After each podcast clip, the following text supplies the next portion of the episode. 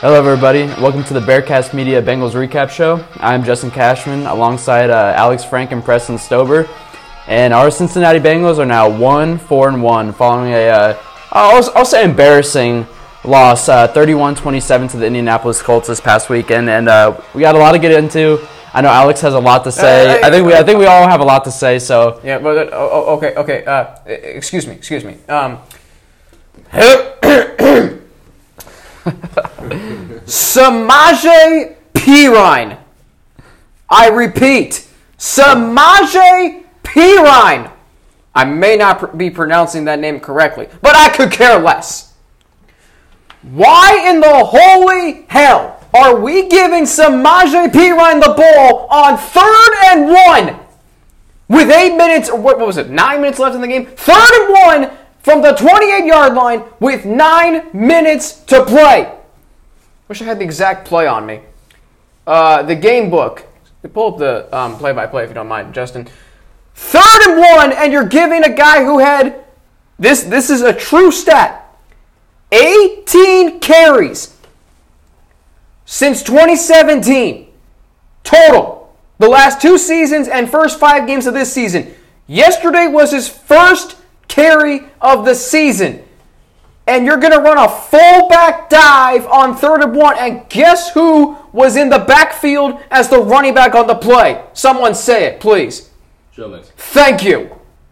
Joe Mixon, who you paid $48 million. Thank you. Third and one from the 30. Okay, I missed it by two yards. So damn what? From the 30 yard line, no gain.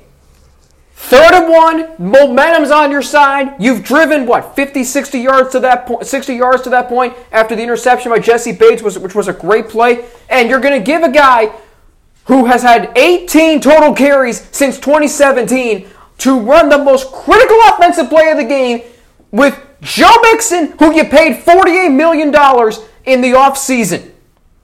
And you're going to just completely abandon him for Samaje Perine. Oh, and then there's this. Let's hear Zac Taylor's explanation as to why they, they, they, they chose to run the play that they did. If I can get this up on Bengals.com. Uh, so we're going to listen to, to what Zac Taylor had to say uh, about the about the play. Here it is. He hasn't got a lot of touches, obviously, this year. Yeah, it's third and one, fullback play. You know, just a fullback dive play. I felt like he was he was best suited for that jump. Really? You thought that Samaje Perine was the best fit for that job? Wow. That's that's clever. No, no, no. It's not clever. Okay, that's just bad coaching. You're completely forgetting the fact that you have your 48 million dollar running back in the backfield, who has had a pretty nice game up to that point yesterday. How many? Uh, one touchdown. Uh, lingered through a foot injury to still have a productive afternoon for the most part on a day where they used both him and Gio Bernard. So why do you bring Samaje Perine off the bench? Derrick Henry, who had a contract extension this offseason too. I mean, he had uh, 212 yards yesterday, and he took over the game for the Titans. Oh, and the Titans are somehow 5 and 0 through six games, through six weeks of the season. Imagine what using your best player on offense, or at least your most valuable player on offense, can do for you. Okay, but then, but then, it's fourth and one. It's fourth and one from the 30 yard line with Joe Burrow. Preston, you're a big Joe Burrow fan. 60 touchdown passes last year. And the Bengals went for went for a fourth down five times against Cleveland and got all five. They were really good at fourth down coming into this game. So you would think, hmm, offense is moving the ball well. We had a bad play call on third down, which makes me think, okay, if we don't get it with a fullback dive, so apparently that's the best play on third down, mm-hmm, that they're going to go for on fourth down. Ah, Zac Taylor's our head coach. This is 2020, but we're still going to kick a 48 yard field goal for the lead. And in, in, hindsight, maybe that's a good call. But an offense with Joe Burrow, Joe Mixon, Tyler Boyd, Tee Higgins, AJ Green had a great game yesterday. And you're going to kick the field goal. And let's hear Zac Taylor's explanation as to why they kicked the field goal, which is even more impressive than his first answer. Listen to this. A couple fourth downs as well. What goes into that, and what's the, the thought process? There's a lot of conversation, you know, that, that we have upstairs and down below, and um, that key one, fourth and one, to have a chance to take the lead in the fourth quarter. Um, you know, our offense had gotten two turnovers at the point of the game, and, and just, I, I believed those guys that they were going to be able to get a stop for us when we converted that 48 yarder. Um, we didn't, you know, hit the crossbar, and, and that's the way the game goes. But um, wasn't an easy decision when you're in fourth and one to, to have a chance to go for it. I felt like it was it was middle of the fourth quarter. We can go take this lead, rely on our defense to get a stop, and then finish the game the right way. And, and again, it just didn't work out for us. But um, I don't know that I would change that decision. Guys, really? You have confidence in your defense to get a stop on uh, on the next possession when clearly all season they have not. Let me be very, very upfront that this is a head coach who is 318 and 1 through his first 22 games. No longer can you make the excuse, oh, well, we don't, we don't have talent on the field. Oh, okay, there's talent on this field on offense. There's talent on this field on defense. You spend a whole bunch of money in free agency, and your secondary, which, by the way, the ratings for the secondary, garbage! They stink. William Jackson can't cover anybody. He's not as great as the ratings suggest he is. Darius Phillips can't cover anybody for a lick. Uh, LeShaun Sims is the weak link in the secondary. Colts offense did a great job targeting him in the second quarter. Uh, who have I missed? Vonn Bell didn't have a great game yesterday either. Mackensie Alexander didn't have a great game yesterday. First game back in a while though. So what I'm saying is, if you're relying on your, if you're just saying, oh yeah, our defense can get a stop, uh, really, because I'm pretty sure after the first quarter on yesterday, the defense flat out stunk. And it's the same week after week after week. There is no consistency with this team. One week the defense plays great to win. The Bengals offense can't do anything against the Ravens. And then the next week the Bengals offense shows up in the first quarter, 21 points, and then they score six the rest of the game. Six points the rest of the game. And the defense decides to give up 235 passing yards to a quarterback who was being criticized heavily by the local and national media last week after his pathetic performance against the Browns. And you let him do what he did yesterday. What was it? 370 some passing yards and three touchdown passes. There is no consistency with this team. And I'm going to say it right now because I'm going to say it for weeks. I am mad as hell and I'm not going to take it anymore. And I'm not going to mic drop this. I'm going to mic spike that microphone. Someone go, please. I think we're done. I mean, do we even need to do this show any longer? I don't think I can top that one. Um, no, I mean, Alex, literally everything you said in that, what was it, seven minutes, uh, you're completely right. And if this game doesn't sum up exactly what Cincinnati Bengals football is, I don't know what it is. You start off good, you get some hope, you get some confidence, but you're never fully confident in the fact that no matter how much firepower you have, no matter how much of a lead you have, you're I mean you might have a little bit of confidence, you know, you like you like to see you like you like what you see, but you're not confident that we're to get the win. The Colts start driving down the field, they start putting up some touchdowns. And immediately you're thinking we were just talking about it before this, immediately you start thinking, you know, the Colts are to win this game. It was 24-14, you go, I don't think the Bengals are to win this. And it it's very very I mean, just like you said, it's very very frustrating. Like you said, Tee Higgins had a great game, AJ Green had a great game. But this defense was, I mean, they're awful. Carlos Dunlap and Geno Atkins get, you know, like a handful of, uh, of uh, snaps each. What do we have? One sack? I think it was Xavier Williams, the guy that you just brought in off the streets. And it, it's just an embarrassing performance. I mean, you like what you saw from the offense to start off, but you cannot give up a lead like that. That is just something that if you want to win games in this in the NFL, you cannot do. And that's something that we're all too familiar with the Bengals and it's just it's frustrating. And I mean, Preston, I don't know what you think. Do you think it was the defense that just completely let this game up, or this offense? They also, you know, they just kind of took their foot off the gas. They really just seemed like they kind of just stopped playing. I, I, I think it's a little bit of both. I think that when you look across the board, I mean, it's really tough to pin it on one thing. I mean, obviously the offense exploded in the beginning, so you can't blame him for that. But where was it the rest of the game, and especially at the end? And I mean, uh, for a Bengals fan watching the game, and Alex, I mean, the, the sequence you talked about, I mean, that's what really glares out the the third down stop and the fourth the fourth down missed field goal. And I think I, I mean the the fullback dive. The problem I have with that the most isn't even just who ran the ball; it's the play itself, a fullback dive. And we talked about it earlier. I mean, the interior of this offensive line has not been very good at all this year. And I mean, when you run a fullback dive, I mean, it's more on anything. It's just about getting that push up the middle. And I think that that is not really the play that I would run in that situation. And then on fourth down, I also would like to see them go for it. I don't have a huge problem with them kicking the field goal just because Bullock's been so hot recently, but I definitely would like to see them go for it. And especially you want to see them, you want to see the offense really kind of get get clicking again. I mean, I know it's kind of winding down at the end of the game, but I mean that's with eight minutes left. I mean, you really want to see the offense really really be aggressive because they just were so passive after that really hot start.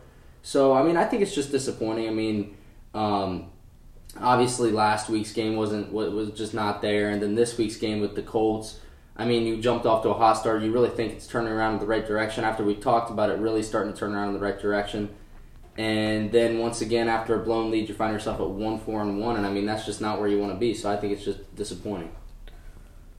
Well, I mean, look, you know, as disappointing as yesterday's loss was because they gave up a 21 nothing lead, and Justin, you said it. I mean, as soon as soon as the Colts made it 24-14, you're thinking we're going to blow this. That and Preston, you and I were having a conversation yesterday watching the game. Um, we talk about trade. We talk about team trademarks. Okay, not you know what gives them you know the trademark TM by the logo. Not that, but like what's their signature? What's their trademark? What they're known for? With Pittsburgh, it's um, their defense. You know they all they've always had a great defense, and they always have you know uh, they're they're very physical. They're and it's been consistent, and hence they've only had three head coaches in the last 40 years. They're a very, very consistent franchise. So they're so the Steelers' trademark is physicality and defense. The Ravens' trademark is defense. We're gonna blitz the hell out of you. We're gonna be opportunistic defensively. We're gonna turn the ball over. That's that's within their defensive trademark. The Bengals' trademark is there is no trademark. They don't have an identity. And you know, and what I mean by that is there are teams who just stink. They can't do anything well, or there's or there's teams that they have a lot of things that they do well. Like you look at the um, the early Marvin Lewis teams. What they were really good at was they were very flashy. They had great playmakers in Houshmandzadeh, Chad Johnson, Rudi Johnson, um, even some of their other tight ends and receivers were pretty damn good playmakers. Glenn Holt, remember Glenn Holt, kick returner, number 16? Mm-hmm. He was electric. Uh, even defensively, Odell Thurman was a tremendous playmaker in his rookie season. Shame what happened to him.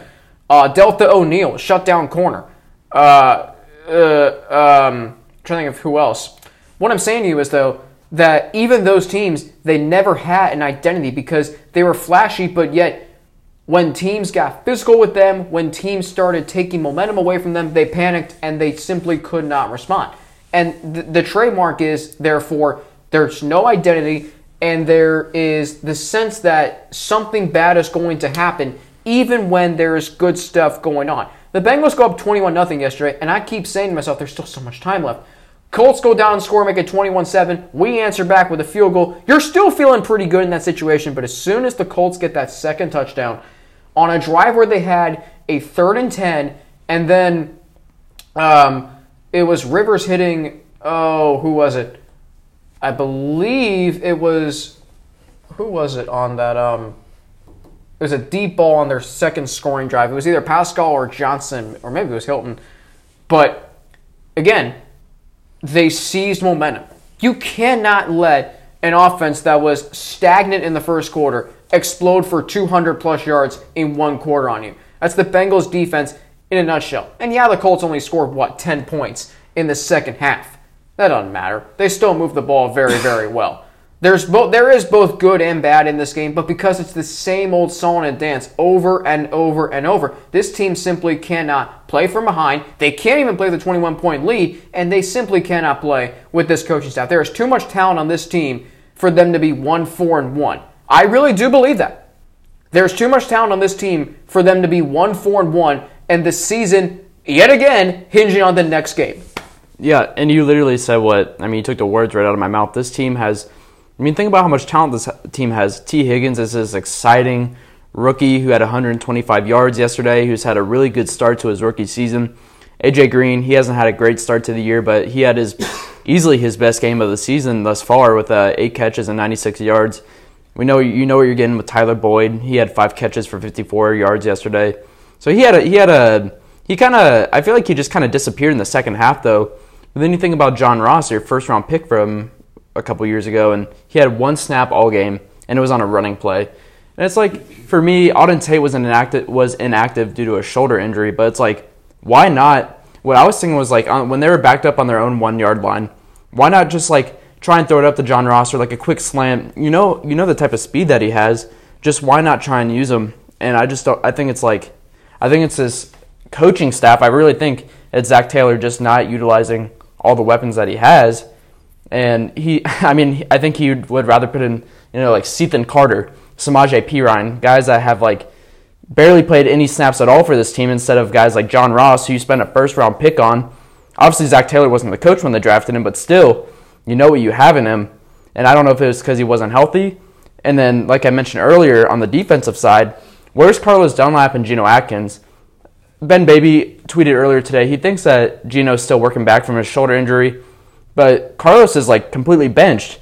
Sam Hubbard's on the on the IR. Why why is Carlos Dunlap only getting 25 snaps in this game? It makes absolutely no sense. Eh, and it's just I just don't think that this coaching staff knows how to use utilize the weapons that they have to the best of their ability. Absolutely, I think that we've said it in the past couple weeks. I mean, the past rest of the, most of the season. Um, to this point, you know, the words "missed opportunities" I think is something that we said a lot, and I think that's that's something that you know I just keep thinking about when we talk about this. I mean, you just I, I feel like a lot of times we're not putting in the guy, the right guy for the play. A lot of times, and I mean, you, you, you hit it right on the head. I mean, I think that I think we just need to reevaluate a little bit. The coaching staff needs to reevaluate who do we want at these at, at these times, not just you know let's put in maybe some guy a guy that has a couple years on somebody else, like uh, you know um, Samaje Perine. Like I, I just don't I don't, I don't understand where we're giving him the ball at one of the most critical plays in the game. Um, and then Alex, you talked about trademark, and I think that's a very good point. I think that. Um, the that's the Bengals trademark. They have a lot of talent. They can never really put it together a lot of times. You know, they can't really finish the product sometimes. But also, I think trademarks can be changed. Like definitely, and I look at I think the most glaring trademark in football is how the spread offense just came in. And I look at a team like I know it's not the NFL, but like Alabama. And about ten years ago, Alabama was you know this team that you know ground and pound, Mark Ingram, teams like that. Greg McElroy, quarterback. You know he's not slinging it around the field. And now look at them. They have some of the best quarterbacks in football. They have some of the best athletes flying around the field. They're passing the ball all over the field. Trademarks can be changed. So this Bengals team, that is definitely their trademark. But this is this is a team that I think can kind of reform that trademark here in the next couple years. They just got to get the right guys for the right job. Right guys for the right job, and that starts with the coaching staff. I mean, Justin, you and I were talking about this on Saturday on the previous show. It's like, you know, every time, you know, we look at these head coaching matchups that Zac Taylor has been up against in the NFL. And even like this season, through the first six weeks, it's been Anthony Lynn. He's a pretty good head coach. The problem is now the Chargers do have a problem, you know, closing out games, but at least Anthony Lynn, with all the injuries that they have, he still has that team playing at a very competitive level. Can we agree on that? No, I, I completely agree. Okay, so there's that Kevin Stefanski. Like we, I, I mentioned him on Sunday, on Saturday. Kevin Stefanski, um, he's been a coordinator long enough or at least has been, you know, he worked his way up as a, as a positions, positions coach with the Vikings, was a coordinator for one year, proved himself. He's got the job at Cleveland. He had a bad, they had a bad game yesterday. I, I, I don't know what to take from that. I will say that it was a bad game, and you're going to have those. Okay, but for, for the previous four weeks, they were scoring. They were the highest scoring team in the AFC. The previous four weeks, so there's that. Um, Doug Pederson, Super Bowl Super Bowl champion head coach. Even Doug Marrone Doug Marrone, that's a football coach. That's a head football coach. He's been in the AFC Championship game. John Harbaugh, no words needed there. Probably, eh, definitely one of the two best head coaches in our division, along with Mike Tomlin of the Steelers. And then uh, Frank Reich, 59 years old, experienced guy, was the offensive coordinator for the Eagles on their Super Bowl uh, championship team. And he took a Colts team from one and five to the playoffs in his first year. And last year, after Andrew Luck retired, he still had that Colts team at six and four through ten games in the season. And I think this Colts team, I think there's still some talent there that they can be a playoff contender. It's just like these coaching staffs, they they dance around, they dance in circles around Zac Taylor because this is what happens when you have a positions coach being the head coach of a football team. I saw a comment that he's good enough to be a coordinator, and I would even question that because we saw what he did here at UC. Went very good, 13 points a game. He's not good enough to be a head coach. A head coach has to be responsible for all phases of the game. You think about Doug Pederson, Philly Philly, one of the great play calls in the history of the NFL. That's a head coach right there. You think about Bill Belichick. Take, I mean, heck, he was talking to one of the ref, one of the officials before Super Bowl 53 about if the roof of the stadium was going to be closed prior to kickoff. He's taking into account every single thing about a football game, even the, the roof and the weather. That's being a head coach right there. Not just being like, well, you know, I'll focus on this and this and that. Mm, you can't really do that. Um, now, Preston, you talk about trademarks being changed. And of course it can be. That's what Marvin Lewis did when he first got here. The Bengals trademark had changed. No longer were they this irrelevant afterthought in the NFL. By year three, this team was a legitimate bona fide contender, and had Carson Palmer not gotten injured in that playoff game, they could have honestly made a run at the Super Bowl. They would have, if they had won that game against the Steelers, they would have gone to Denver the next week, who, despite being 13 and 3, they weren't, I don't, if my memory serves me correctly, they weren't that potent offensively. They, they were really, really good, but they could have, you know, given Denver a run for their money in that game. And it's just like because they played so many good teams close that year and they beat the Steelers once. They had um, who else did they beat that year? Well, they, they, they played the Colts tough in the regular season. So what I'm saying is, you know, Marvin Lewis changed the culture. Now he ultimately couldn't get it over the hump. Okay, that happens. This Zac Taylor hasn't done dip squat. He's th- I mean 318 and one. He can't he can't even win a game. He can't win a game. And Kevin Kugler was on our show on Saturday who called the game on Fox yesterday, when he was talking with us, Justin, about, you know, you have a short leash in this league. You think about the Cardinals, they got rid of Steve Wilks after year after year one. The Browns have cut head coaches after year one because they because they're trying to win here. And the Browns now have their head coach and they have their quarterback, and we have our quarterback, but not our head coach. Zac Taylor does not deserve to be coaching this team. No, I mean I completely sorry, I completely agree with you. And like you think about, you know, we've seen the Instagram comments and the Twitter comments in the last few days, and it. I mean, I really genuinely think that Zac Taylor is losing this locker room. I mean, where Carlos Dunlap is actually probably on his Instagram live right now. He announced uh, that he was doing a Instagram live at seven o'clock, talking about just like the, I think overall the situation with the whole team, and it's like. When's the last time that a player came on an Instagram live to voice his frustration, like, made it publicly known that he is frustrated and he's going to air it out on Instagram Live. And then you got all the other Bengals players commenting, and it's like Zac Taylor said after the game when asked about like the whole Darius Phillips and uh, Shawn, William, uh, Shawn Williams comments, he goes, "Well, you have guys that are frustrated, and we have an open door. You might have an open door, but I don't think that these guys want to approach you. And if they are, I, like yesterday, I think that Zac Taylor, he honestly probably did take." Uh, into account that Darius Phillips and Shawn Williams were upset because they actually got a good amount of playing time. But then you're uh, doing like that three man, like it was Darius Phillips, LeShaun Sims, and Mackensie Alexander.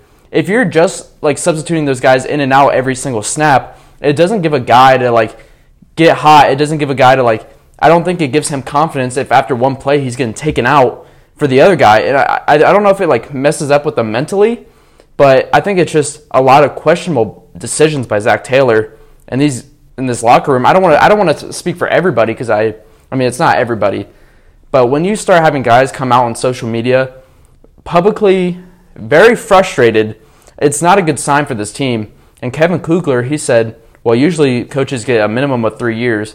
If Zac Taylor gets another year with this team, I mean I think all hell will break loose. I, I really don't know the direction of this franchise.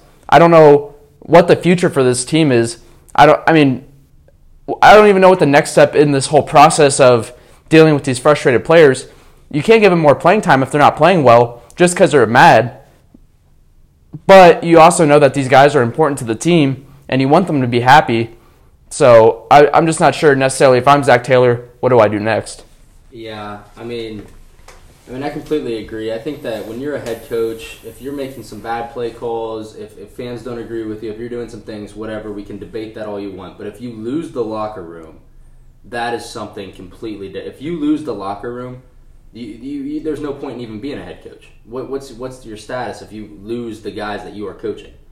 So I mean, I think that that you don't really. I mean, these players coming out on social media. When when do you really see player a, a Steelers player or a Patriots player doing that? Guys under Belichick, up under Belichick or Tomlin, guys like that. I mean, you just don't see it much. And I mean, also they've been coaching a good amount of years. But what is I think what it all comes back to is winning. I mean, if you're winning, guys aren't just not going to be as mad. I mean, even if they're not playing as much, and you're winning, th- that that winning kind of fixes everything at some point, and that's just not coming right now. And so, I mean, I think that definitely it's a little bit on Zac Taylor, the winning part, obviously. But I mean, if he can't get get control of that locker room, especially with the social media aspect, I think that is far and away the worst part about this. Zac Taylor was hired because he was on Sean McVay's staff, which I understand. If I understood it then, but I don't understand it now. Now, the Rams are a good football team. I'm, I'm not denying that you know what they've done the last three years. Really, really, if you exclude last year, you know they kind of ushered in this this new um, uh, era of football almost. I, I think Kansas City's kind of taken over it, but for a while, I mean, the Rams were kind of the new wave of what we've seen in the NFL recently. But you know, looking back on now, like Zac Taylor, thirty, you know, he was what thirty five years old when he got the job. Quarterbacks coach had never been a coordinator. Uh, at a full a full time coordinator position, he was an interim offensive coordinator, an interim offensive coordinator with the Miami Dolphins in 2015. And you're going to hire that guy to be the head coach of your football team. And the whole point, the whole point was, it was because Marvin Lewis could not win when it mattered. What was the point of firing Marvin Lewis again? Well, what was the point of firing Marvin Lewis again? Public frustration. Exactly. So, don't great organizations um, get? Isn't the, isn't the whole point of it to get a head coach who's supposed to be better than the guy before? I mean, I would say so, and it's like I don't know with them if it was you can't teach an old dog new tricks, but I mean, Zac Taylor, you bring in this young guy who's in his 30s, and I understand like the aura around Zac Taylor, like he was just with the Rams and they had this great offense. They're in the Super Bowl. Jared Goff has had this great start to his career in large part probably due to you know some good coaching by Zac Taylor. Zac Taylor worked with Ryan Tannehill, Miami, and they really had a good start. The offense was pretty potent, but it's like how just like you said, you can't bring in a position coach like a especially a quarterbacks coach and expect him to be able to lead this team in all aspects of the game. And it's I mean, you look at a guy like who else who else was it that they interviewed? It was uh, uh we talked about this before. Shane Waldron, Eric Bieniemy, Vance Joseph. I mean, and I understand, and like I remember they had said that they really liked Zac Taylor. You know, they really liked the way he uh, came off to them. He really was well spoken. He seemed like a really good like leader. And I, I mean, it's just like, how do you think that he is going to be any better than a person that has been a head coach in this NFL and the NFL prior to that? And I just don't really think that. I think they were just trying to rush a decision. I think Duke Tobin and the whole front office were really trying to rush it. I don't think that they really made the smart decision. And now we're really seeing the negative uh, you know, we're seeing the downfall of that already in his second year, not even halfway through the second year. And I just think that if this team wants to be revitalized, I don't think it starts with getting the whole team on the same page. I, I really do think that moving on from Zac Taylor is going to be the best thing for this team. And I don't know if you have to do it right now, but I think you have to do it by the end of this season. And especially if we only win two, three, I mean, even four games I think no matter what, I think you have to move on from Zac Taylor. You have to show that you you have to admit that you made the mistake. You hired the wrong guy. He clearly was not the right fit for this team. And I just think that you have to go out and make uh, informed decision on who you want as your head coach moving forward because Zac Taylor just isn't the guy. Going back to what Preston said, and the fact that you don't see players on New England or the Steelers you don't see their players saying much on social media. That's because they have head coaches who are grown ups in the room. They've been there before. They're veterans in this league. I mean, we have two of them in our own division John Harbaugh and Mike Tomlin. I mean, the Patriots have Bill Belichick. I mean, you think, and it wasn't until just like last year where your head coaches that reached the that reached the conference championship games. Go back to 2018. Your head coaches in the conference championship games were as follows: Sean Payton, Bill Belichick, Andy Reid, Sean McVay. Now, Sean McVay is a rare exception. This past year, a little bit different. Other than Andy Reid, your, your three head coaches were Mike Vrabel, um, Matt LaFleur, and Kyle Shanahan. Now, those are all those are three really good young head coaches. So there are some that work in this league. But I think about okay, 2016. It was Belichick and Mike Tomlin, uh, Dan Quinn and Mike McCarthy. 2015, Ron Rivera and Bruce Arians, Bill Belichick, Gary Kubiak. 2014, Mike McCarthy, Pete Carroll. You know, an older guy who's been there before. He's got a firm grasp of the locker room in Seattle. He's got he's got his quarterback. The fan base loves him. You know, outside of I mean, this is a big time blunder. Outside of the you know the passing the ball on the one yard line, what bad thing has he done? He hasn't done a whole. He hasn't done very many bad things in Seattle throughout his career. Twenty. Um, uh, you can go. You can go on down the line the list of head coaches in conference championship games. Now you, you might see a trend of younger head coaches getting there, but Zac Taylor is just simply not that guy. You reached for him when you hired him. I'm like, okay, great, he's all this. Now I didn't think too much of it, but a quarterbacks coach, please. We talked about it. Freddie Kitchens last year, he he's not even he was fine as an offensive coordinator, but he's not head coach material. As the head coach of a football team, you have to think not just about not just about one group, not just about one side of the ball, but the whole team. You know what the the, the fans, even maybe a little bit. You know the, the the nuances and the elements surrounding the game, and the best head coaches will do that. They, they, they really will do that. And Zac Taylor is not that guy. I think that hiring Zac Taylor was was a risk. I think that, that they went they went for somebody, you know, he was under Sean McVay. They really wanted him to pan out that way. And I, I really don't think it is panning out that way. And maybe does he deserve a little more time? Maybe.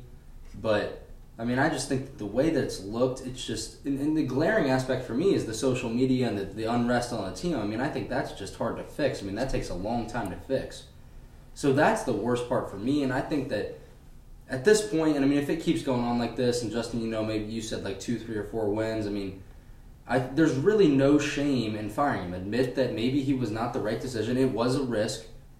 Just maybe, maybe it is time to move on. Maybe not right now. I don't know, but at some point this season, if it continues like this, it is time to move on. So I think that fire. It would not be awful. It would not look awful on the organization to fire him at some point this season if it continues like this, especially just because of the, the upside that he had. But here's what here's what happened. Here's what happened with Marvin Lewis. There were some good things. There were some bad things. And the one, and one bad thing that has lingered is the fact that Mike Brown values so much continuity, and they're going to give head coaches the opportunity to prove themselves in the NFL. Mike Brown and Duke Tobin are probably thinking, well, you know, the defense played well last week, the offense played well this week. Maybe they'll put it all together against the Browns. No, I mean it's it, it's they've shown flashes here and there of, of offense played great against Cleveland. They had some moments against Philadelphia. They played well against Jacksonville. Heck, they had their first 300, 200 yard game since 1988. I mean, the head coach then was Sam Wyche, the head, and the owner was named Paul Brown, who I like much more than Mike Brown. But the problem is, because of what Marvin Lewis did in his first three seasons under Mike Brown's ownership, and considering that the previous, what, 12 years were horrendous, he was going to keep Marvin Lewis for a long, long time. And, you know, they kept teasing us that it was going to eventually work out. And they got close. I'm not saying that they were a bad team. They got really stinking close. The most success that this franchise has had for a sustained period of time, believe it or not, was under Marvin Lewis. I remember someone said that they were that they should put a statue of Marvin Lewis outside the stadium. At first, I was like, please. You know what? I'm actually not completely opposed to that because when this franchise has not has won just a grand total. Ready for this? The Fran- the Bengals have won five playoff games in franchise history. Tom Brady's won six Super Bowls by himself. I mean, you want to put in context how futile this franchise is, and you have this aura in Joe Burrow, and you don't have the pieces around him. Now, I will say this the offensive line was really solid yesterday. Would you agree on that? I would completely agree. They played very well. Jonah Williams looks like a franchise left tackle. Yeah. Okay. So okay. So so so we can argue that two of the most important positions, if not the two most important positions, are quarterback and left tackle. So you have those, but you gotta get the right coach to coach them. The talent is just simply it, it, this team deserves better than Zac Taylor. Okay. The whole point of, you know, looking back on it, why did the Bengals fire Marvin Lewis? Because the, the public was desperately calling for him to be fired. He didn't do anything in year 16 outside of maybe a good 4 and 1 start. But why else did they fire him? What direction is this team? You mentioned it. What uh, one of you mentioned it? What direction is this team going in? There's no direction here. The, the direction this team is going is plummeting. That wasn't supposed to be when they hired Zac Taylor. This team is supposed to be trending in an upward direction, and they're simply not doing that. And I, I can un- completely understand why you want to say that. You know, we don't. We know why Marvin Lewis is gone because the public voiced their frustration. He had not had much success with the team in the last few years. But I think it's easy to say that now. That w- why did we fire him? But at the time, I can remember that people. I mean, that was probably the most upset I have seen the the Bengals fan base is when the Bengals refused to sign or uh, refused to fire Marvin Lewis, and they wanted him gone so bad. And it, so it, I think it is easy to, easy to say right now that like Marvin Lewis is probably the better option instead of Zac Taylor, and I completely agree. But at the time, I wanted Lewis gone, and I was ready for a new head coach. I was excited about Zac Taylor beforehand, but but I feel like this team, I just feel like they focus way too much on what's gonna happen. Like I think they look too much at like the guys that are injured right now. They say, oh well, when they're healthy, you know, they'll be back next season. Well, these this position they played good last week, kind of like when the offensive line played good against the Jaguars, then got completely obliterated against the Ravens. And then they go, well, we have these guys injured right now, and like, you know, they'll be back in a few weeks, or they'll be back next season, and then we'll really put it all together. Well, this organization has not had like very good uh, luck with injuries. DJ Reader's gone. Mike Daniels is gone. Xavier Su'a-Filo's gone. Uh, who am I missing? Trae Waynes. And I know that you spent a lot of money on these guys in the offseason, and you do have hope for them to come back and play well and play well next season. But this is a win now league, and if you don't win, you know, I mean, you can, he hasn't even strung together back to back win or back to back wins in multiple weeks, and you, you just have to win games, and we're not doing that right now. Three wins in one and a half years, that's not going to cut it. If any other organization, I feel like he would be on the hot seat. Right now, I really don't think he is. He's not because this this franchise values one thing, and that's one huge um, virtue, and that's continuity. I mean, that's a that's a staple within this franchise, and it's ever since Marvin Lewis got here, where this. I mean, Marvin Lewis was the head coach of this of this franchise for 16 straight for 16 years, and this franchise was in year 51. Okay, so he coached 16 of the 51 seasons. That's almost a third of the history. And when there's not much history surrounding the Cincinnati Bengals prior to Marvin Lewis getting here and the, the success that he had, he's the all time winningest coach. The only problem is he couldn't win in the playoffs. If Marvin Lewis had won three playoff games, maybe gotten maybe gotten the Bengals to a conference championship game, maybe gotten a Super Bowl, heck, maybe won a Super Bowl, the, he would still be coaching. Absolutely, he'd still be coaching. It's not complicated. Now, Justin, you bring up, you know, the fact that you know the, the front office and the coaching staff can mention that there's injuries, but okay, this is not a league where you can make excuses. Teams who do that, they're not going anywhere. The Jets, please, they stink. All the injuries they have, they stink. They might be the only team who's worse than the Bengals as far as uh, right now, at least, maybe organizational management. But you think about um, the fact that the great teams in this league they overcome those injuries. I mean, what's a team just what's a team recently who I mean the Eagles last year. They had all these injuries to their wide receivers, their offensive line, and they go 9 and 7. Call coaching Doug Pederson and a front office who understands that this is a win now league. They know what the fan base wants. They listen. There's a strong disconnect between the fan base and the team, the organization, and it's been that way for years. Marvin Lewis got got this got this franchise to a relevant to a high level of relevancy, contention. They just couldn't get it done.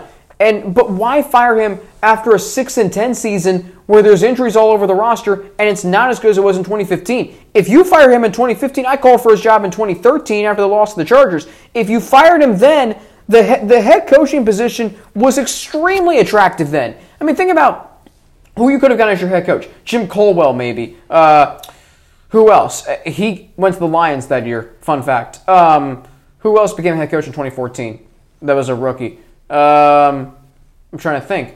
But it, what? Okay, my point being, Chip Kelly, maybe even. My point being here is Kyle Shanahan, maybe uh, Dan Quinn. My point being here is that this franchise, they made excuses after the playoff loss to the Colts in 2014. Well, we had all these players out. And you know what? To their point, they were right. They came back the next year. This team was unstoppable through, the first half of the season, but then injuries piled up in the second half. They kind of sparted out a little bit, and then the playoff game, don't get me started. Marv, if Marvin Lewis was, uh, see, this is the problem. You have to make decisions how it's going to impact you now, how it's going to impact you in two years, and then five years. Because ever since that playoff game in 2015, this franchise has gone toilet flush. Thank you, Preston. I, yeah, I think that uh, you know it's it's tough to say. You know, we should we should have kept Marvin Lewis. You know, I mean, he had a great career here. Kind of sputtered out a little bit at the end. Just couldn't win the playoffs. I mean, that's that's the only knock you have on him, which which is which is rough. I mean, that's that's when you got to win as a head coach.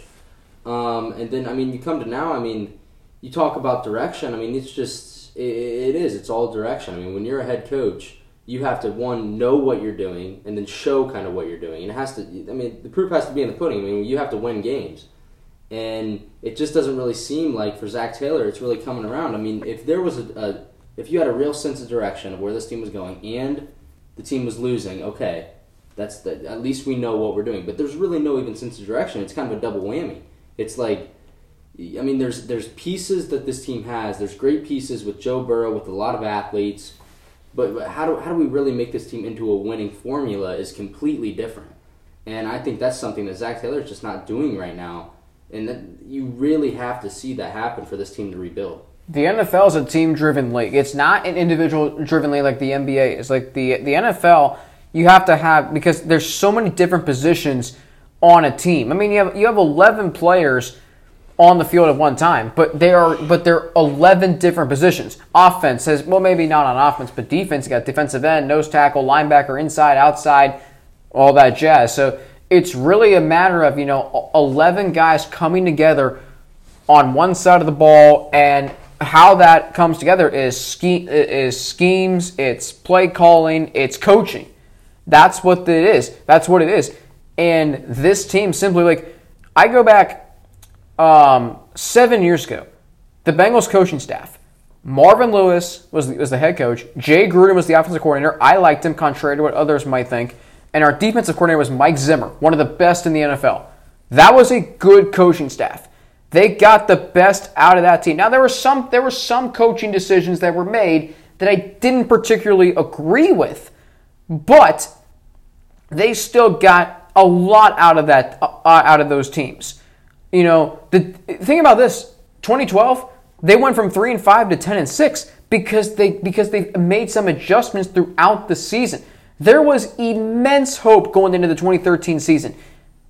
This is what this is what happens now when we lose so much. We look at the organization in the big picture. We, we haven't even how, how much of the game yesterday have we talked about? Not very much. Not very much. Just know that the Colts had a the, the Colts leading receiver yesterday was activated off the practice squad on Saturday. We're not talking about a game. We're talking about practice. Yeah, and I mean, I know we, we've talked a lot about the organization and whatnot, but you know, I, I said at the beginning of the show is like this Bengals game against the Colts was kind of just representative of what this team has been the last few years, and that's just once you start to get a little bit of hope, once you start to get a little bit of confidence, it just it quickly diminishes. You you know you, you they give up what 59 yards of rushing. That is a great stat. I think that's really hopeful. That's or you get very hopeful about these young linebackers, um, Germaine Pratt, Logan Wilson, Akeem Davis Gayther. Logan Wilson did give up that touchdown, or what I guess what they called a touchdown to Jack Doyle. Um, so you like I what still you don't think it was. no, I, I mean that's up in the air, but still, I mean you like you like what you see from some of your young players, but we mentioned this secondary just played terrible. I mean, 108 yards to Marcus Johnson, who they activated from the practice squad. Uh, Trey Burton, who had the uh, he threw the touchdown, the Philly Philly. Um, I think he just I forgot he was that guy. yeah, I think he was injured the week prior. He had four uh, four receptions, 58 yards on a touchdown. Zach Pascal had a touchdown. Uh, so you had one, two, three, four guys that had 50 or more yards. I mean, that, uh, quite frankly, that's just unacceptable. William Jackson in a contract year, you're going to play like that. He had a few good plays at the beginning of the game, but I mean, everyone. I think everyone had a lot of good plays at the beginning of the game, and then as the game just goes on and on, they just get they just seem tired. They seem worn out. Philip Rivers, And honestly, I don't want to knack the secondary for because some of them they did have really good coverage. LeShaun Sims on the uh, Zach Pascal touchdown, he was draped all over him. Logan Wilson, he was draped all over uh, Jack Doyle. But Philip Rivers, being the feisty veteran that he is, future Hall of Famer, he put it in the spots where only his wide receivers could get it. So I understand, like, from the outside looking in, it does look really bad. But I think that you can be hopeful moving forward. You still have guys like, you know, Mackensie Alexander, William Jackson. I don't think he he's had an okay year. I think that he'll probably end up getting a contract extension after this year. So he, I mean, he's good, but after that, I mean, Vonn Bell, he played okay. Vonn, Vonn Bell cannot cover one on one. I will say that right now. He cannot cover one on one. He's a good tackler. Jessie Bates is easily probably the best safety in the league. So you have a few good young guys to work around. After that, you really need to fill out the back end of this uh, secondary group, or else you're just going to get burnt toast every week. Because what was it? 371 passing yards and three touchdowns. That's unacceptable. This is a guy in Philip Rivers, like I said, who was getting criticized last week by local writers and national writers because, I mean, did the Colts make a $25 million mistake? I mean, that was the talk. And in the first quarter, it was like, maybe they did. Um, but then the second quarter, it's like, mm, yeah, he still got it. Keep in mind, this is a guy who we talked about on Saturday, Justin. He's only two years removed from throwing 37 touchdown passes for the Chargers. Now, last year he lost to he, he lost he lost to um, how do I say it? He he lost his rhythm a little bit. So this year he's got four touchdowns and five picks for the first five games. Now he's got seven and six, which isn't that much better, but for him yesterday, that's a step in the right direction. For him and this team, they go into their bye week. They're four and two. Uh, who do they have in week eight? Um, I forget who it is. It might. I'm not. I'm not sure. But regardless of that, um, it, it, it just you know the sec William Jackson is not as great as you th- as you think is. How many times am I going to have to say it? Do not believe what Pro Football Focus tells you. Don't believe what DVOA tells you. Don't believe what any, any rating service will tell you. Kevin Kugler said this on, on Sunday, on Saturday, excuse me, that yes, I might be I might be saying what I think about the secondary from through a fan's lens. But I'm telling you right now, it, I see the same thing week after week after week. And I watched it on tape today. Not, and I'm not a fan when I'm watching this on tape, by the way. I watched the film of the game today. William Jackson can't cut. William Jackson is not as great as you think he is, or he's inconsistent at best. Darius Phillips is so overrated. Uh, LeShaun Sims is the weak link. If, if, if teams target him and force him to play, and then and then you can target Darius Phillips and William Jackson, yeah, that's good. That's a winning formula right there. It, it, it's just the same. It's just the same old song and dance. And the thing about this is, this year was supposed to be the turning point of this franchise. The lease is up in 2026, and with, with so much losing, we talk about the organization. There is no identity here. They haven't won a road game in two years. That's simply not going to get it done. You can okay. All you have to do is you know w- go undefeated at home and then win three games on the road. You're 11 and five. That's that's fine. But this team this team can't win one game on the road, and I don't know if they can win at home next week. And hell, the Titans come in in week eight. That's to be a. Phew, I don't know about that game. Well, first off, the Colts have the Lions, followed by the Ravens, uh, Titans, Packers, and Titans again. So they have a tough schedule coming up. To answer your question, So go through that again. The Um, Ravens. They have the the uh, Lions to Win. kick it off, and then they have the um, t- the Ravens, Win. Titans. Where at? Packer- Uh, Titans at Tennessee. L. Packers home. Win. Titans home. Toss up. So I mean, they, yeah, they have they have a pretty tough schedule coming up. But I mean, um, Philip Rivers. I mean, how just motivated he's been throughout his career, and how just great he's been throughout his career. How outspoken he is, just how flamboyant he is on the field. I mean, I think we've all seen his trash talking videos, whether it's on Instagram or Twitter or something. I mean, he's a funny guy. He always tries to get himself into the game.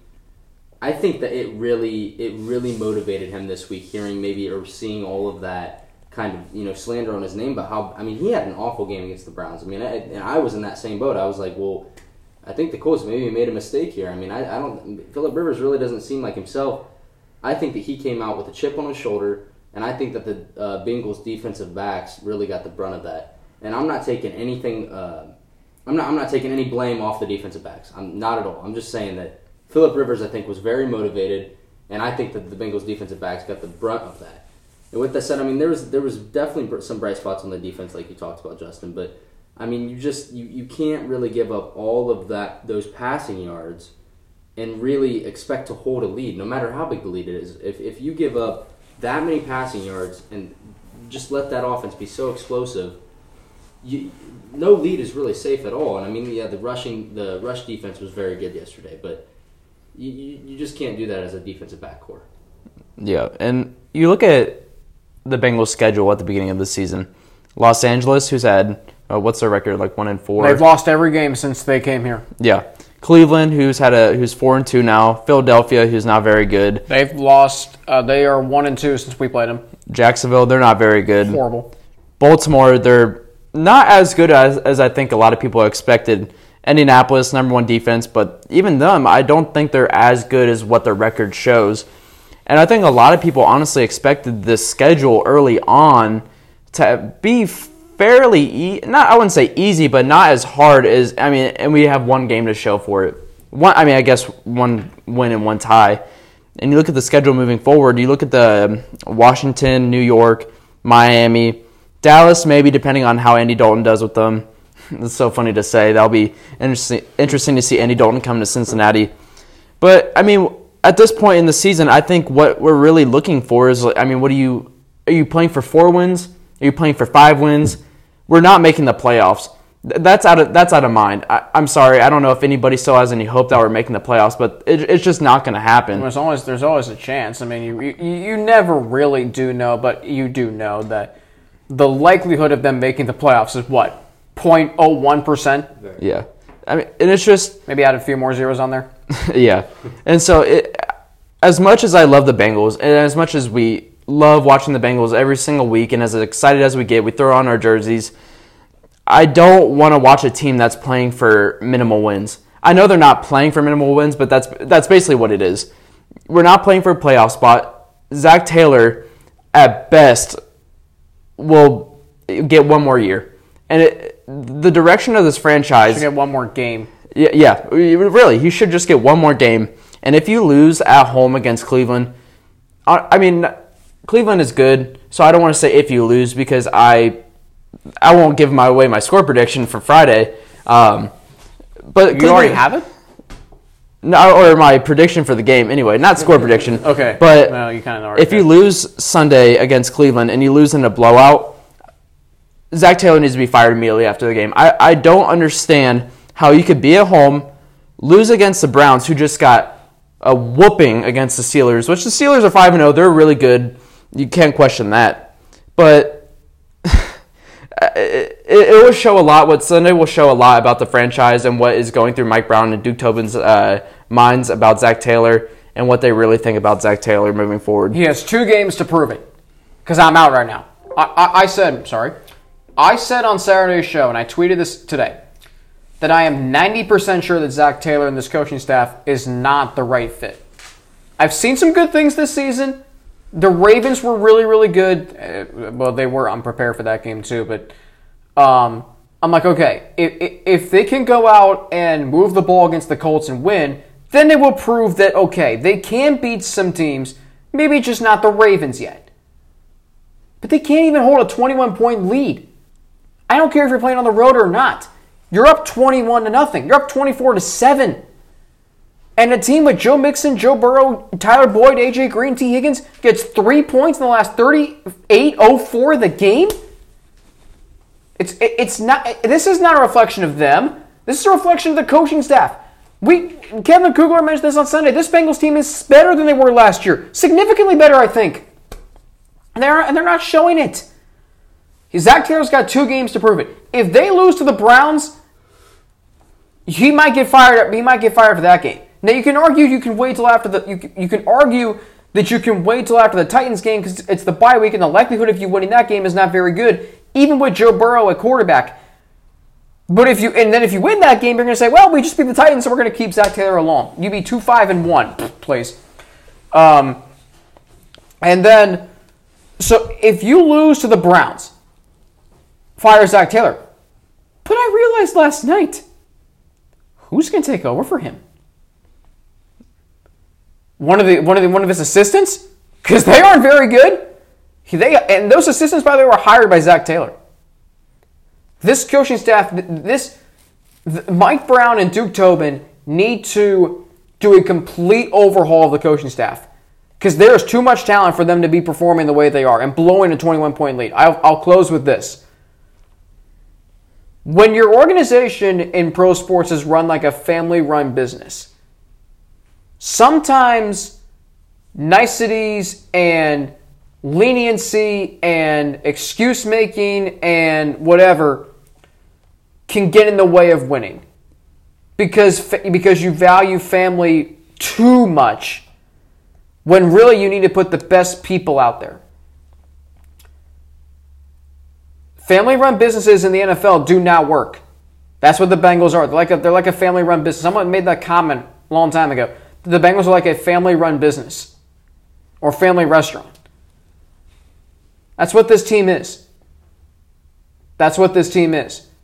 The only problem is the cook is not very good. Well put. I mean, I mean, you're you're completely right. I've never actually heard that. Uh, I mean that uh, reference before, but that I mean you're completely right. I mean it's funny because everyone always makes everyone always makes the joke about how Bengals always, always, always bring former players back in. I mean, look, they brought back Andre Smith last year, who was abysmal. I mean, I don't even want to talk about that. But look what they did today. They brought back second round pick from 2013 Margus Hunt, who most recently was with the Saints. He had a career high in sacks in 2018 with the Colts. But it's just like it's the same old song and dance. It's just stale. And I know they had interest in Damon Harrison, Damon Snacks Harrison, the defensive tackle, before he signed with, I believe, Seattle. Was it Seattle? But it's just, I, I everyone thought it was going to be different. It was this new day. That's they're saying. It's this new day. It's this new era with a new head coach, new quarterback, new, a whole new demeanor from this franchise and this fan base. But we're slowly learning that it's really not much different than what we really thought it was they can easily display it. They can put it on display that we're this brand new, you know, shiny new car and everything is so great. But then you start driving it and it really doesn't work because it wasn't put well. It wasn't put together very well. Even though it looks great, it doesn't operate very well. And it all starts from up top. It all starts up front with Mike Brown, Duke Tobin. And if they want this franchise to win games soon, then I think, like we mentioned, they need to move on from Zac Taylor. Preston, you got about two minutes. Uh, it's it's not it's not really the fact that the team is one four and one. It's how the team is one four and one. They, the first game of the season, that should be a win. I, I believe I believe that should be a win. This game right here, this should definitely be a win. I mean, you're up 21 points. That should be a win. The nature of the Ravens loss, which was kind of disappointing. I mean, I think you should win the Eagles game. I mean, that it's just the disappointing ways that these games have ended up is it, that's that's to me that's the most disappointing point part is this team could be so bright and yeah maybe the wins aren't going to flood in now. Maybe the Chargers game maybe I'm uh, reaching a little bit for a should have been a win. But I, I, I just think that this team is a team that it could be so bright you things just got to start coming together more. And then obviously with the unrest on the team I mean I think that's another thing that just is, is so big so a lot has to change. I want to see a lot change here in the upcoming weeks. I mean, we got um, the Browns this week and then a, a, couple tough games. I want to see a lot change coming into there. Yeah. Any final comments? I like. I wonder how many times we said Zac Taylor during this show. the words fire and the words Zac Taylor. Um, well, I think that's it. Uh, we'll be back on Friday. I believe Friday for the uh, preview yes. show against the uh, Cleveland Browns on Sunday that should be a fun show. Thank you so much for listening. This is the Bearcast Media Bengals uh, recap show. Justin Cashman alongside Alex Frank and Preston Stober. We will talk to you guys soon.